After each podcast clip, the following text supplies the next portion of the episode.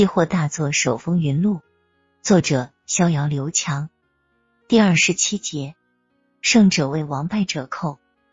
自从听了文大户天时地利人和理论之后，逍遥下单谨慎多了。除了交易时间，他就抱着《孙子兵法》仔细研究，倒也收获不少。一九九九年三月二十九日，周一，逍遥按照往常一样和文大户一起看盘。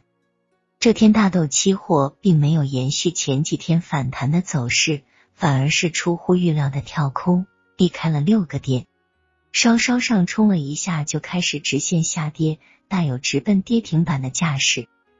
老师，您看现在的大豆是不是有点反弹结束的味道？你说呢？文大户反问道。我也不知道啊，有您在，我哪敢随便判断啊？这可不行。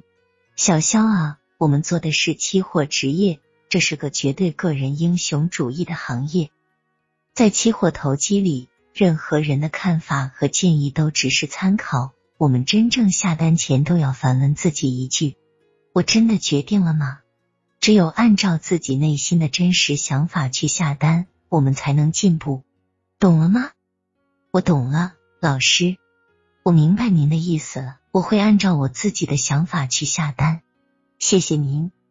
从此以后，逍遥再也没有问过任何人诸如我是否该限价做空之类的问题，一切判断靠自己，这让逍遥在期货里少走了不少弯路。仔细观察了一天大豆期货的 K 线，逍遥终于在临收盘前空了百分之五仓位的大豆，价位是两千二百一十五元。开始正式试仓，下单后，逍遥发现自己的手一直在微微颤抖，这个细节是福是祸，逍遥自己也不知道。终于收盘了，结果还不错，大豆期货已接近最低价两千二百零七元收盘，光头光脚的一根大阴线，看起来空头势头不错。做期货时间也不短了，但逍遥从没有像今天这么紧张过。他的手一直在微微发抖，也许是这个账户对我来说资金量太大了，也许是今天文老师的话刺激了我。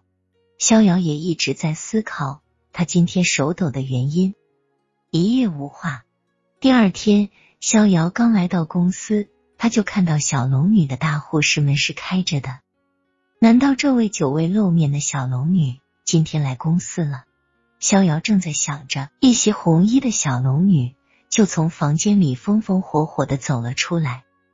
逍遥啊，你来了，我正找你呢。最近一直在忙着毕业论文的事儿，也没时间来公司。今天好不容易有空来看看，待会你给我上上课呗，给我讲讲你最近的操作思路，可以吗？逍遥一阵脸红，他自觉最近的操作很烂，哪有什么资格去给人家讲操作思路啊？啊的！好吧，我先看一会盘，稍后再跟你聊，好吗？好嘞。小龙女很爽快的答应了一声，就从逍遥身边擦身而过了。逍遥坐在电脑前，开始犯了愁。最近操作的那么烂，屡战屡败，账户亏损都接近百分之十了，该怎么向小龙女解释呢？市场不会因为逍遥的犯愁而晚开盘一分钟。九点整。大豆期货开始正式交易。今天市场波澜不惊，多空双方都在围绕昨天的收盘价上下窄幅震荡，似乎在考验逍遥的耐心和意志力。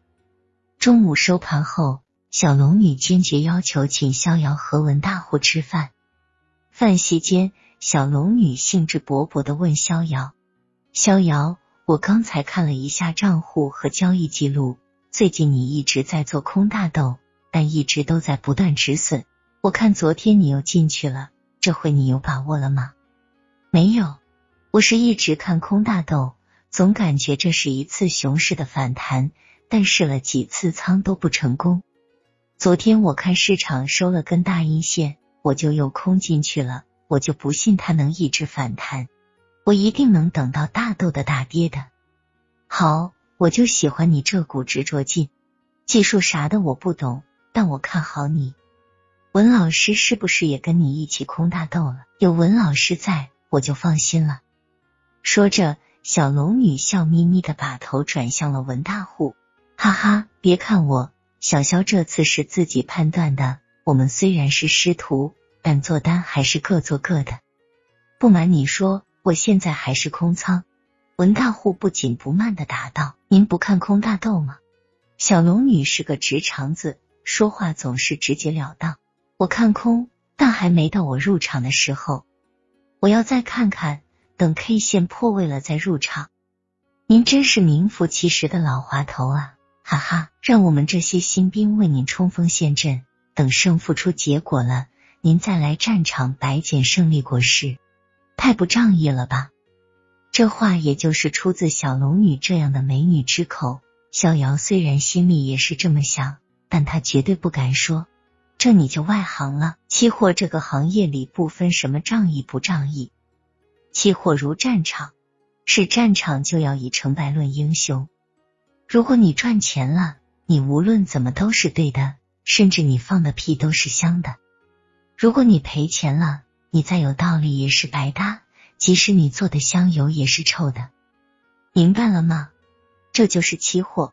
文大户的一席话噎得小龙女哑口无言，一顿丰盛的午餐就这样不欢而散。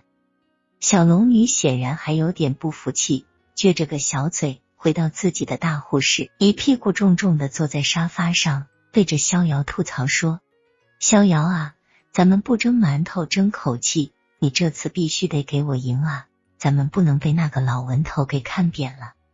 什么赢了放屁都是香的，我就不信这个邪！咱们这回一定得让他闻闻我们的香屁。”逍遥想乐又不敢乐。毕竟一方是自己的老师，一方又是自己的大客户，哪个他都不想得罪。放心吧，大小姐，我这次很有把握，我一定会打赢这场大斗之战的。逍遥的语气非常的肯定。